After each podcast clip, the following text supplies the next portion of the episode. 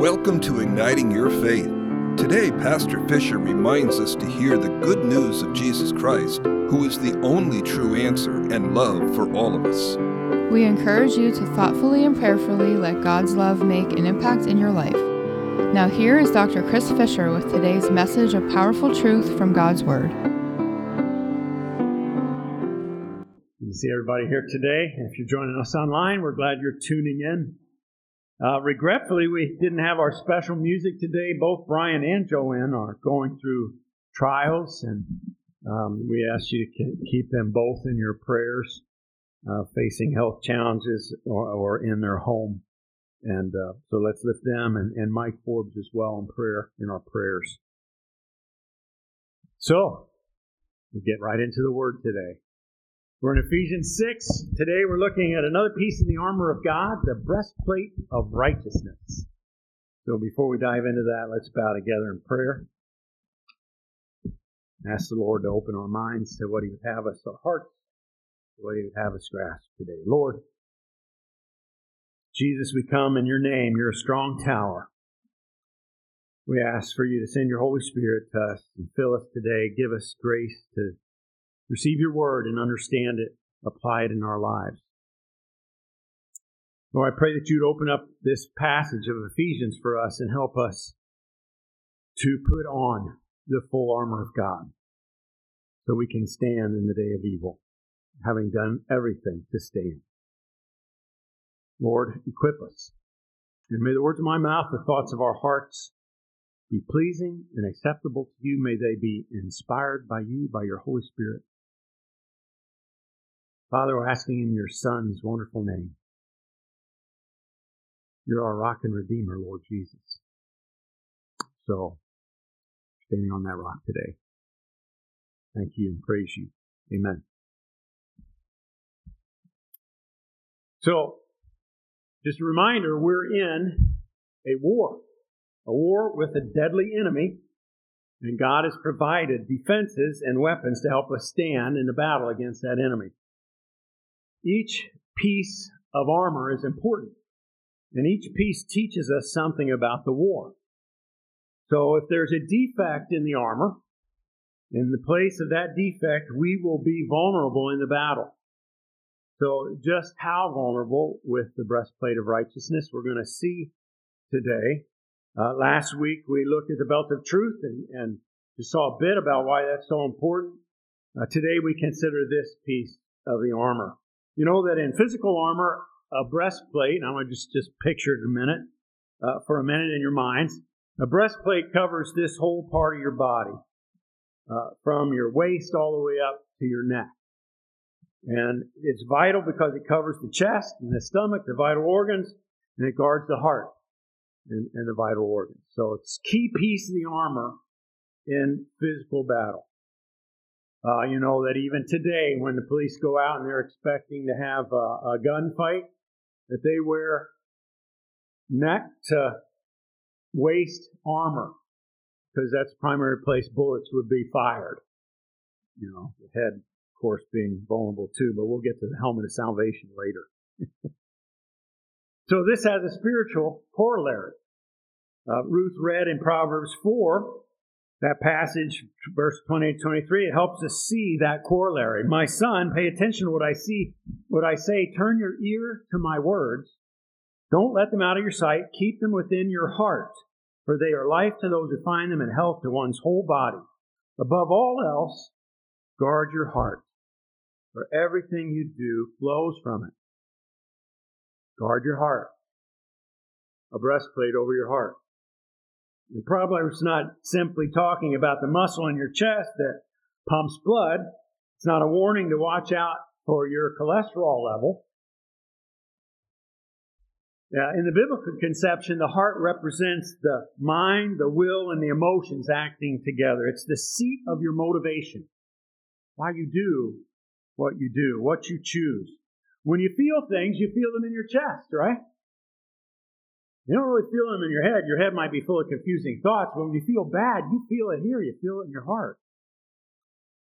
When you weep, it's not just a mental activity. It involves your emotions and you feel it here in your chest and your heart. You know, many people, after a, a night of weeping over something really painful, some painful loss, they will talk about it the next day as if their heart was cleansed by that rain of tears. And their mind might have a fog lifted from it, but the feeling of cleansing is experienced in, in the heart, the seat of who you are, your, the place where you make decisions about life, where you choose to obey God or resist Him, where you're enslaved or set free. Continuing the thought further, the writer of Hebrews warns against the sin of unbelief. He says it like this Today, if you hear His voice, don't harden your heart as you did in the rebellion during the time of testing in the wilderness, where your ancestors tested and tried me for 40 years so they saw what I did. That is why I was angry with that generation. I said their hearts are always going astray, and they've not known my ways. So I declared in, on oath in my anger, they shall never enter my rest. See to it, brothers and sisters, that none of you has a sinful, unbelieving heart that turns away from the living God. You see that the heart is a part of us from which we choose to be vulnerable to God, to believe and trust and obey Him, or from which we may resist Him and harden ourselves against Him. Now, maybe you can see now why this breastplate is so important. It guards your heart, this breastplate of righteousness.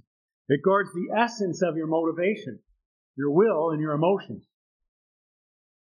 Proverbs 4.23 continues giving a, a hint of what guarding the heart looks like. And it begins, above all else, guard your heart, for everything you do flows from it. And then it says, keep your mouth, now listen to these, these little key points. Keep your mouth free of perversity. Keep corrupt talk far from your lips. Let your eyes look straight ahead. Fix your gaze directly before you. Give careful thought to the path for your feet and be steadfast in all your ways. Don't turn to the right or the left. Keep your foot from evil. And just backing up a little bit, uh, some of you are in the through the year in the Bible reading uh, on the uh, Version Bible app, and we've been in Proverbs right now. And Proverbs instructs from the beginning that these little teachings are to help the wise walk in the ways of righteousness, to know them, so that you guard your, your heart. So in, in this Proverbs 4 passage, the, the author is telling us what guarding your heart looks like. It means keep your lips free from perversity, keep corrupt talk far from your mouth. It means to keep your eyes straight ahead, to be steadfast, and keep your feet on the narrow path. Now, to keep your eyes steadfast or fixed is another way of saying keep your attention focused. Keep your attention focused on the straight and narrow path of integrity and righteousness. You know, in the simplest terms, the, keeping the breastplate of righteousness in good shape means living a righteous life. If we do what's right, if we live righteous and blameless lives, we will have spiritual protection for the heart. You know, keep these commands and live. If we compromise morally, cooperate in wrongdoing, let corrupt talk take over our minds and lips, leave the straight and narrow way, we are removing some of the breastplate. We're opening a way for attack on the heart, the very seat of who we are, where our motive power for living comes from. And the enemy will take advantage of that. He'll take advantage of moral compromises, our unrepentant sins, our unrighteous deeds, and evil attitudes not just to further his own destructive plans by using us as his pigeons, but he sees the resulting weakness, the weak spots in our armor when we do that, and he places he can legitimately attack us. Direct his darts through those holes against our will, our motivations, and our emotions. So when the breastplate of righteousness starts rusting, falling apart, chinks in it, that's the place where the enemy can get through and stir up our emotions with painful and unmanageable stuff, overwhelming stuff. That's why those who compromise with evil, evil have a hard time of it in life. It can affect their very will, their motives, their power to choose. Uh, thinking by compromising they're finding an easier path, they are actually led into a trap, a snare that binds them. Whoever sins is a slave to sin. They feel bad. Either their conscience afflicts them or they harden themselves to its voice or both. It's actually crazy making, and that's, of course, the devil's plan to make us crazy, to bind and trap us, and render us ineffective, and to destroy us. Now, you can see why it's so important to guard your heart, to put on the breastplate of righteousness. Now, anybody could have told you that out of the Old Testament, right? You read the law of Moses, and it talks from beginning to end. If you do this law, if you keep it, then that'll be your righteousness, that'll be your defense. The problem is, no one can do right all the time. Right? We need a righteousness that surpasses our best efforts. Jesus said in Matthew 5:20, "Unless your righteousness surpasses that of the Pharisees and Sadducees, I tell you, you'll never enter the kingdom of heaven." Wow. You know, that was shocking for his audience to hear. The Pharisees, especially, but the Pharisees and the Sadducees were the most religious and most holy, and at least on the surface, most righteous people in first century Judean culture. They were the good people of their day. How Jesus' words must have been totally shocking to his audience. But theirs, you see, was a legalistic righteousness, projecting an outer facade of holiness but hiding corruption within, hiding greed, malice, hypocrisy, and disdain for others all while neglecting the weightier matters of mercy and justice, generosity and compassion. In short, it was their own righteousness rather than God's. Paul understood the dangers of depending on one's own self righteousness, the bent to pride, hypocrisy, and delusion it fosters. He'd been a Pharisee himself, right? Aligning himself to persecute the church because he thought they were fake, and he was so righteous, he had to get in there and punish those people. So Paul writes about it in Romans 7, writing about himself. I know that in me, that is in my sinful flesh, there dwells no good thing. Woe is me, wretched man that I am. What will I do with this problem? Not just that I got a bit of dirt on the outside of me, or even a, a, bit of dirt on my heart, but I'm just through and through, shot through with sin. What am I going to do with myself? I'm in trouble. Woe is me. Thanks be to God, he says, through Jesus Christ, who gives us the victory. I've been crucified with Christ, and I no longer live. The sinful part of me has been executed with him on the cross. I've been buried and identified with him in baptism. So it's no longer I who live, but Christ lives who lives in me. The life I live is now by faith in the Son of God who loved me and gave himself for me. That's the kind of righteousness that stands up for good permanently against the enemy. Not our own, but Christ. You see, we're every one of us potential or actual Pharisees, characterized by our own righteousness instead of God's. And Paul learned that he needed something better than that. That's why, in finding Jesus, he finally figured out I can let go of myself and my grinding, wicked, hypocritical, halfway, fake measures of presenting my own righteousness by trying to say I'm always keeping the law. There's a new kind of righteousness revealed in Christ. God promised He would give us a new righteousness in Messiah. It would be greater than the legalistic self righteousness of banking on keeping the law. In Christ, He would write His laws on our hearts and minds. Maybe you remember that Old Testament prophecy promising that in the new covenant. Jeremiah, Ezekiel. I will write my law on their hearts and minds, and they'll all know me. You see, the first work of God, the first act of righteousness, in the new covenant is to believe in Jesus. It just seems so simple, right? It actually is. It's quite simple. You know, I was thinking about Lee Strobel. If you listen to his testimony and the kind of hardness of heart that had built up in his life, and some of it was from alienation from his father, and some of it was his own pride and his, his unbelieving skepticism, and he finally comes to the conclusion through his resistant study of the, of the evidence for Christ that Jesus really is the Messiah. And then he realized, I got to make a choice. This demands a choice. If Jesus is the promised Messiah of God, the eternal Son of God, I got to decide what to do.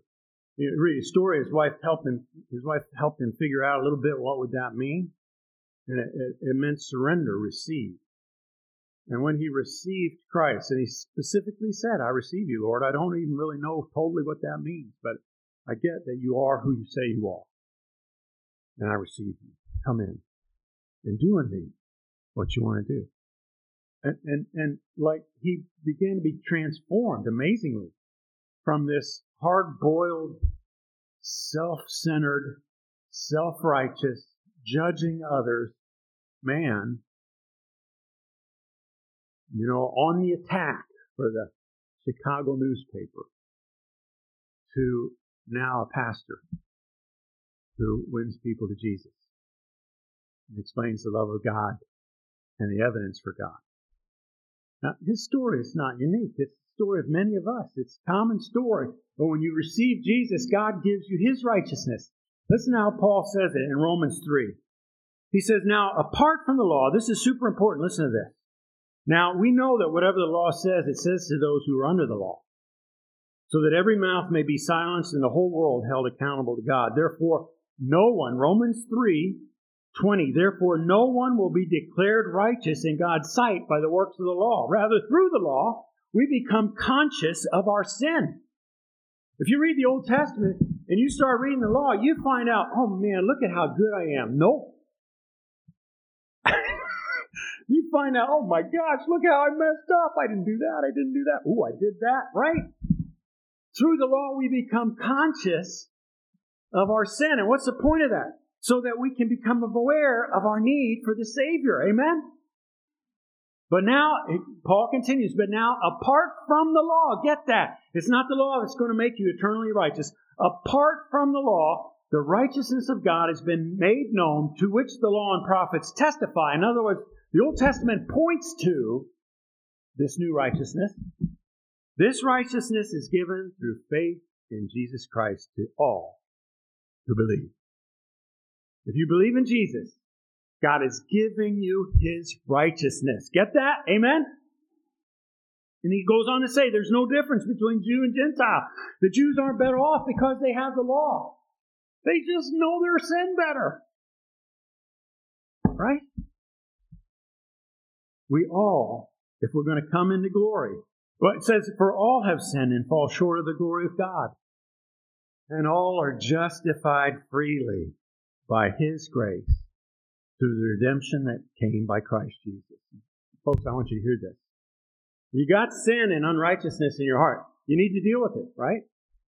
You need to name it. You need to get it out. You need to confess it. You need to repent. But you don't have to be stuck on that squirrel wheel of just saying, okay, well, I'll try harder to be better. Right? I'll finally earn your love, God, because tomorrow I'll do better than today. That's just the law all over again. An exercise in futility and frustration forever. There's a different righteousness revealed in Jesus when God gives Himself to you just because you receive Christ, because you trust Him. He continues, all are justified freely by His grace, the redemption that came by Christ Jesus. God presented Christ as a sacrifice of atonement through the shedding of his blood to be received by faith. Do you get that? You don't have to shed your own blood to save yourself from your sins. Even if you did, it wouldn't redeem you. The Son of God shed his blood for you. He did this to demonstrate his righteousness, God's righteousness. Because in his forbearance he had left the sins committed beforehand unpunished. He did it to demonstrate his righteousness at the present time so as to be just and the one who justifies those who have faith in Jesus. Where then is boasting? It's excluded. Because of what law? The law that requires works? No. Because of the law that requires faith. We maintain that a person is justified by faith apart from the works of the law. All right, so I want you to hear that. First work of God is to believe in Jesus. The first act of righteousness that gives faith. A faith that gives righteousness. Abraham believed God, it says, and it was credited to him as righteousness. He believed God. Such faith must be accompanied by deeds to be genuine. We, we got to turn from our wicked ways and attitudes and do what's right. The point of Christian faith is not just to say, yep, yep, I got the righteousness of God now and I can go off and do whatever I want. Yeah. That problem has crept up, crept up periodically in the history of the church. It's called antinomianism. It means without any law at all, including the law of love. No. Real faith produces works. Genuine godly righteousness that comes from God is characterized by humility and integrity and kindness and compassion, sympathy for the downtrodden, identifying with those who are caught in sin because you know what it's like to have been there yourself. It's characterized not by judging others, but by empathizing with them. Not boasting or pride, malice or envy.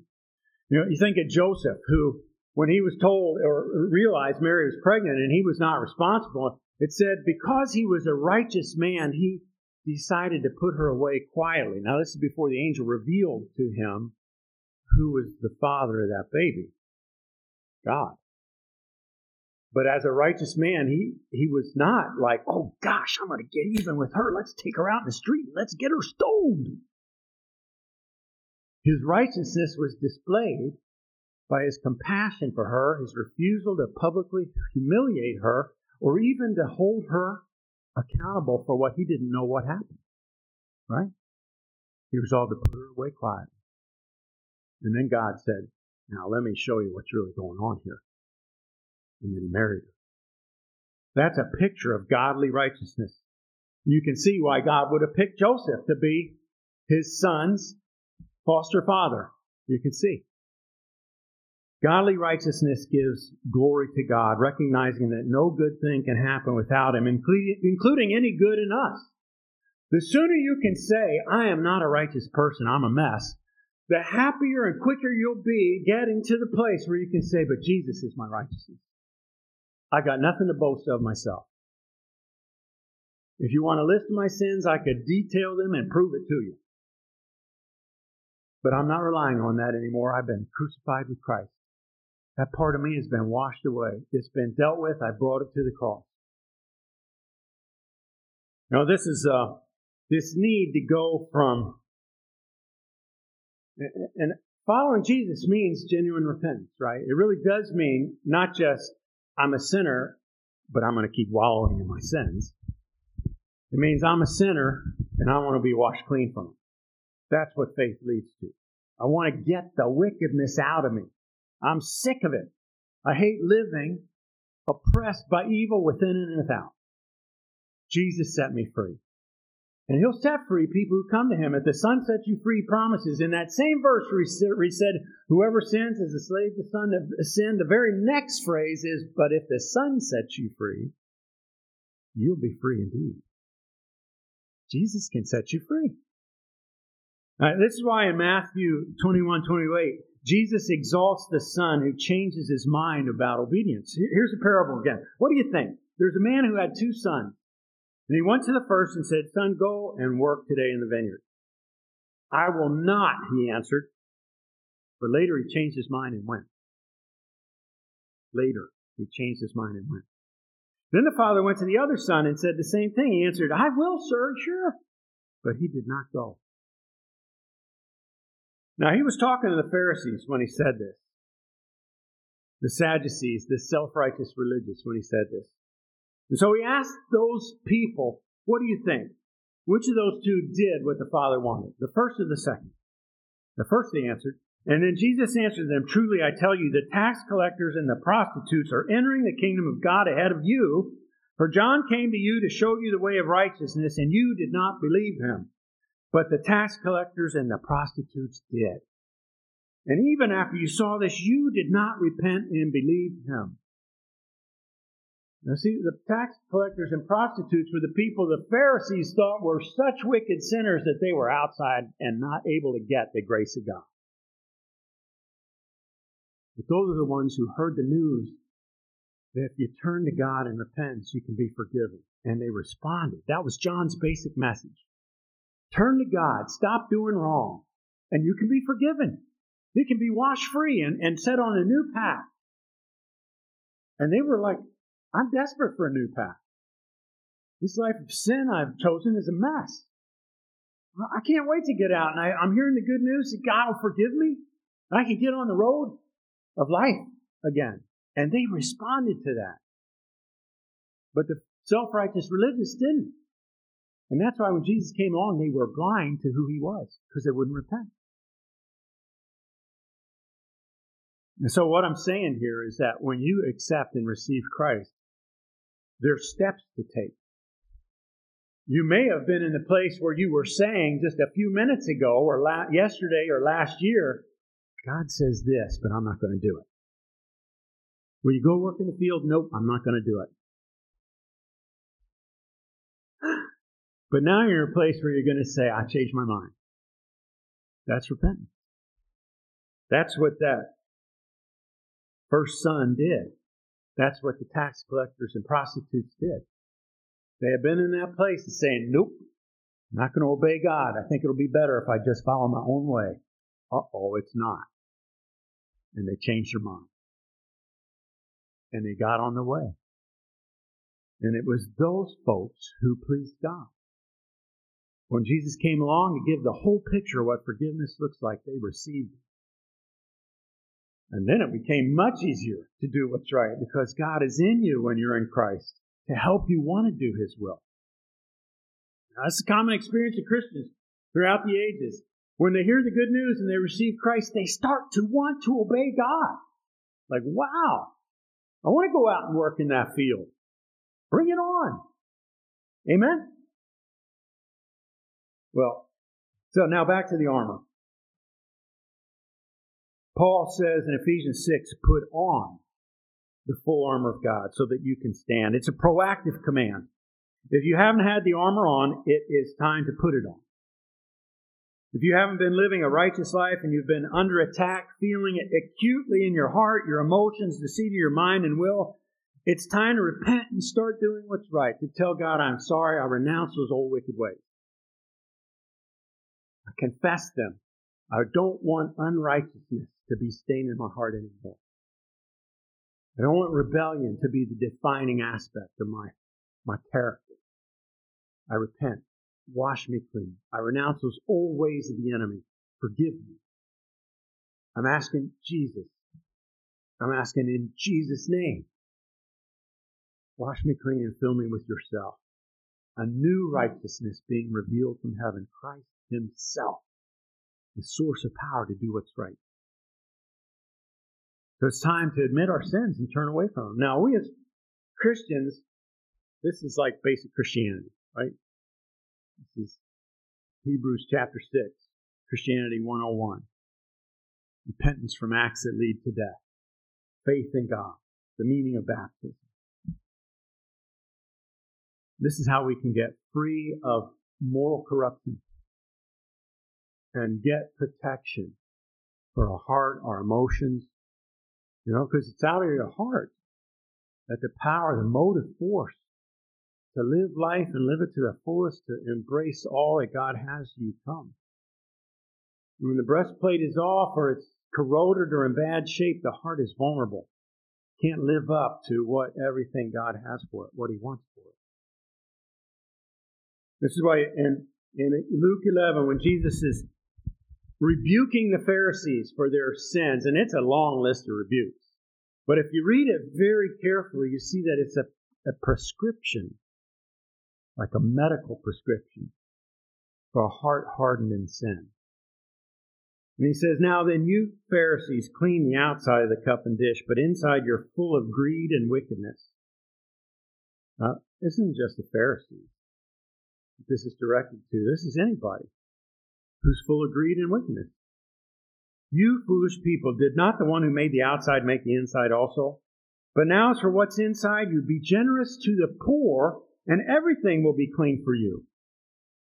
Now he's given a concrete prescription. Greed has been what masters you. And, and so you're totally obsessed with cleanliness because inside you're unclean. It's a spirit of greed. You want to get free of that? Start being generous to the poor. Concrete acts of righteousness. That's a, a prescription. And this applies to believers. Our faith is not just supposed to be a mental thing. It's supposed to produce acts of goodness and care and compassion in the way we treat others. Sometimes that means we got to be proactive in crucifying the old self, the propensity to be greedy, to have malice, to hold on to envy, to look at others with spite in our heart and say, Jesus, that is not you. I'm going to put that to death. And here's how I'm going to show it. I'm going to be good to them. I'm going to treat them well. I'm going to share with them. I'm going to forgive them. I'm going to let go of these. I'm going to renounce. I'm going to throw out these hateful ways inside of me so that I can really live into your righteousness. He's ready to give it to us. Sometimes we really have to repudiate the other stuff and show it by our deeds. Well, so, brothers and sisters, let's put on the breastplate of righteousness. Amen? Now, there's other bits of the armor, but those are for another time. Thanks be to God. Amen. Uh, we're going to have a time of prayer here uh, at the altar, and uh, if you would like to come forward and, and pray for anything or anyone, the altar will be open. And if you'd like somebody to pray with you for any need, um, somebody will be available to come forward and pray for you and with you. Uh, and, and maybe there's some pieces of your armor today you realize that you need to refurbish, put back in place.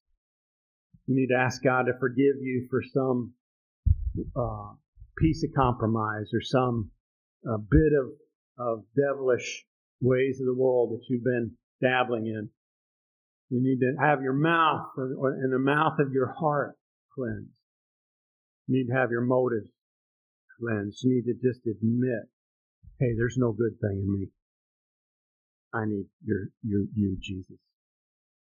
Uh, if, if you're there today in any place you need um, a touch, cleansing, healing, you have had a heart that's damaged because the breastplate's been off and you realize it today, gosh, man, I made myself vulnerable to those javelins of the enemy, and they're stuck in me.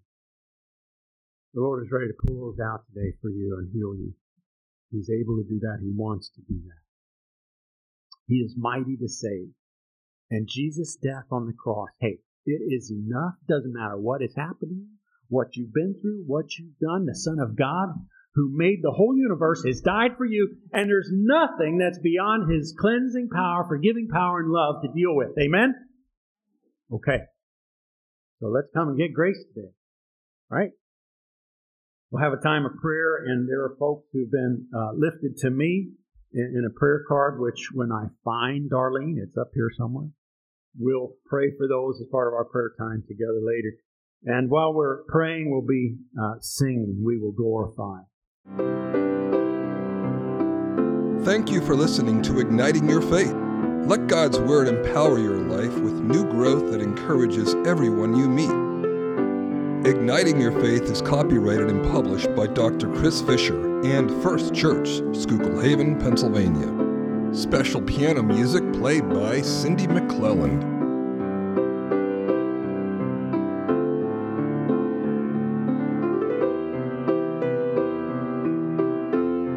Can find more information about Dr. Chris Fisher, this podcast, and the church at our website, havenfirstumc.org. We hope you will join us again next week and let God ignite your faith.